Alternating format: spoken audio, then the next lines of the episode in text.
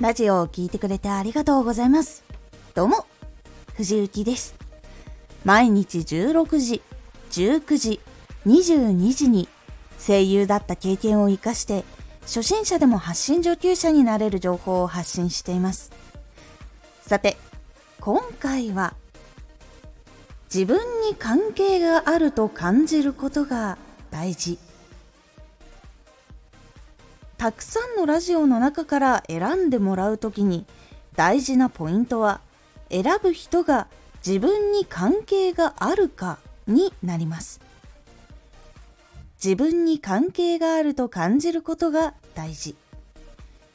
自分がラジオを新しく探すときに自分の生活などに関係がないことを選びますでしょうか自分の生活に関係があることは逆に知らない人のラジオでもつい聞いてしまいませんか？自分がラジオを選ぶ時に考えていることはもちろんラジオを聴く他の人も考えていることが多いんです。その中でも聞いてもらいやすくなることは聞きたい人が自分の生活や活動に関係があるかもしれないと感じることなんです。自分の生活にいいもしくは悪い影響があるかもしれないと感じるものはつい聞いてしまいませんか？やっぱり他のリスナーさんも同じく気になってしまうんです。なので自分の発信の中にこれをやったら良くなるよという発信を加えていくことで聞いてもらいやすくなるんです。では多くの人は自分に関係があるラジオなのかそうでないのかをどこで判断しているのでしょうか？それはタイトルです。タイトルにどんな内容なのかを記されている状態だったらそのタイトルを見て自分に関係のあることだと感じたら聞く感じなかったら聞かないっていうところにつながります。なので自分に関係があることと感じてもらえるようにすることが大事になります。例えばこれを聞き逃したら損。絶対にラジオが聞かれるようになる方法。というタイトルがあったとしたら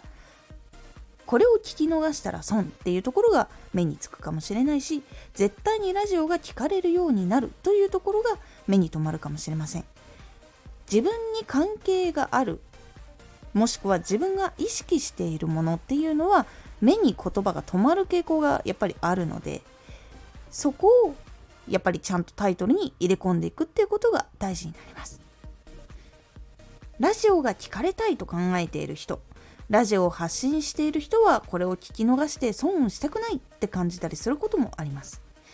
もしくは内容が気になって知らない人のでもとりあえず聞いておこうという風になりやすくなります。このようにタイトルで関係があると感じてもらえるということが結構大事になるので是非ラジオのタイトル付けを気をつけてみるようにしてみてください。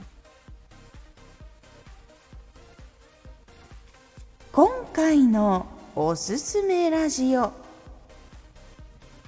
知らなきゃ損。説得の三原則とは。ラジオにこの三原則の3つが入っていることで聞いた人は行動を起こしやすいということになりますその3つの原則についてお話をしております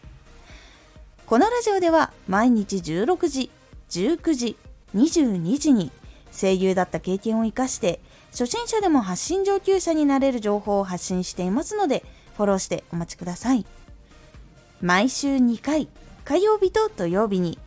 藤雪から本気で発信するあなたに送るマッチョなプレミアムラジオを公開しています。有益な内容をしっかり発信するあなただからこそ収益化してほしい。そして多くの人に聞き続けられてほしい。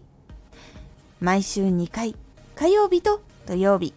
ぜひお聴きください。ツイッターもやってます。ツイッターでは活動している中で気がついたことや役に立ったことをお伝えしています。